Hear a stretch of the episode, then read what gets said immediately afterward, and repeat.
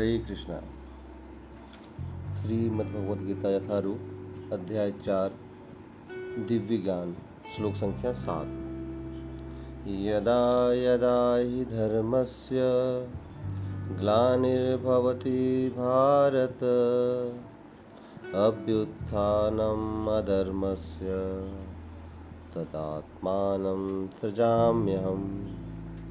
हे भरतवंशी जब भी और जहाँ भी धर्म का पतन होता है और अधर्म की प्रधानता होने लगती है, तब तब मैं अवतार लेता हूँ। तो पिछले श्लोक में भगवान के विषय में कहा गया कि वो अज है, अज का अभिप्राय है, अजन्मा है। तो जब भगवान अजन्मा है तो फिर वो जन्म कैसे लेते हैं? या फिर वो जन्म कैसे ले सकते हैं? तो जो अजन्मा है, वो कैसे जन्म ले पाएँगे? इसलिए भगवान सृजाम में हम अवतरित होते हैं। वो जन्म नहीं लेते हैं। वो प्रकट होते हैं या फिर अप्रकट होते हैं। कोई ऐसा नहीं कहता कि सूर्य आज जन्म ले चुका है। सूर्य अस्त के उपरांत कोई ये भी नहीं कहता है कि सूर्य आज मर गया है।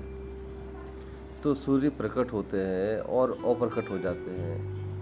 ठीक उसी प्रकार से भगवान भी सुझा में हम प्रकट होते हैं और अप्रकट होते हैं। वो अज हैं, अजन्मा हैं, वो जन्म नहीं लेते। लेकिन उनको आना ही क्यों पड़ता है? तो यहाँ भगवान कारण दे रहे हैं कि उनके आने का कारण क्या है? जब जब धर्म का पतन होता है और अधर्म की प्रधानता होने लगती है तो एक तरह से भगवान के अवतरित होने का कारण है कि धर्म का स्थापना करना। और ऐसे कारणों को नष्ट करना जो अधर्म की प्रधानता को बढ़ाए।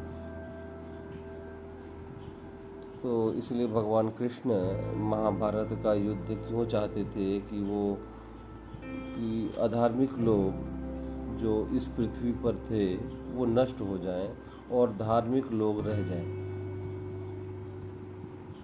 तो धर्म क्या है? धर्म आत्मा का वो स्वभाव है जो कि बदला नहीं जा सकता। जैसे कि पानी का स्वभाव तरलता है, अगर बदल दिया जाए तो वो पानी नहीं रहता।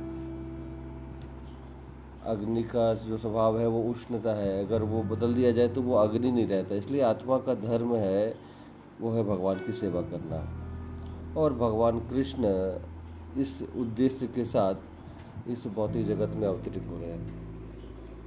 तो इसीलिए कह रहे हैं, यदा यदा ही धर्म से, कि जब जब धर्म की हानि होती है, सरजाम में हम, मैं अवतार लेता हूँ। अब इस श्लोक के जो वक्ता है, वो श्याम सुंदर कृष्ण है। भगवत गीता को भगवान कृष्ण ने बोला पाँच हज़ार साल पहले। और वो भगवान कृष्ण कह रहे हैं कि सजा में हम, मैं अवतरित होता हूँ। कब अवतरित होता हूँ? जब जब धर्म की हानि होती है, धर्म से ग्लानिर। तो धर्म की हानि होती है, तब मैं अवतरित होता हूँ और साथ ही साथ अभ्युत्थानाम अधर्म से जब अधर्म बढ़ने लगता है, धर्म की हानि होने लगती है तो मैं अवतरित होता हूँ। तो अब ये द्वापर युग में भगवान कृष्ण बोल रहे हैं। तो कई बार लोग कहते हैं कि इस श्लोक को अगर देखा जाए तो फिर कलयुग में तो धर्म की हानि बहुत हो ज़्यादा बहुत ज़्यादा हो रही है। ऐसे बहुत से काम हो रहे हैं जो धर्म के विरुद्ध है, धर्म की शिक्षाओं के विरुद्ध में है। और साथ ही साथ अधर्म का बहुत बोलबाला भी हो रहा है। तो फिर अब भगवान क्यों नहीं अवतरित होते? तो कली काले नाम रूप कृष्ण अवतार, भगवान कलयुग में अपने नामों के रूप में अवतरित हुए हैं। जब आप कहते हैं, हरे कृष्ण तो कृष्ण वहीं होते हैं। तो इसलिए भगवान ने अपने नामों में अपनी सारी शक्ति को डाल दी है। तो जब आप इस हरे कृष्ण महामंत्र का जप करते हैं तो वही परम भगवान जो साक्षात द्वापर युग में अर्जुन के समक्ष खड़े थे, इस भगवत गीता को प्रस्तुत कर रहे थे, वो इस कलयुग में अपने नामों के रूप में अवतरित होते हैं। उन नामों का संग करके हम भगवान का संग कर सकते हैं।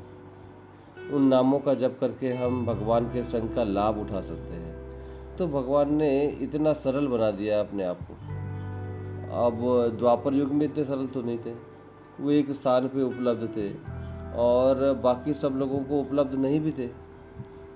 तो जब जब जाप, द्वापर युग में सीमित रूप में लोगों को उपलब्ध थे तो इस कलयुग में असीमित रूप से, असीमित मात्रा में भगवान उपलब्ध हो गए हैं अपने इस नाम के आधार पर ये भगवान की एक बहुत बड़ी विशेष करुणा है हमारे ऊपर। तो जब इतना धर्म का बोलबाला है, जब इतनी धर्म की गिलानी हो रही है, हानि हो रही है तो फिर भगवान ने जो हथियार उठाया है, जो भगवान ने तरीका अपनाया है, वो कोई साधारण नहीं है, बड़ा असाधारण है। हरे नाम हरे नाम हरे नाम एव केवलम।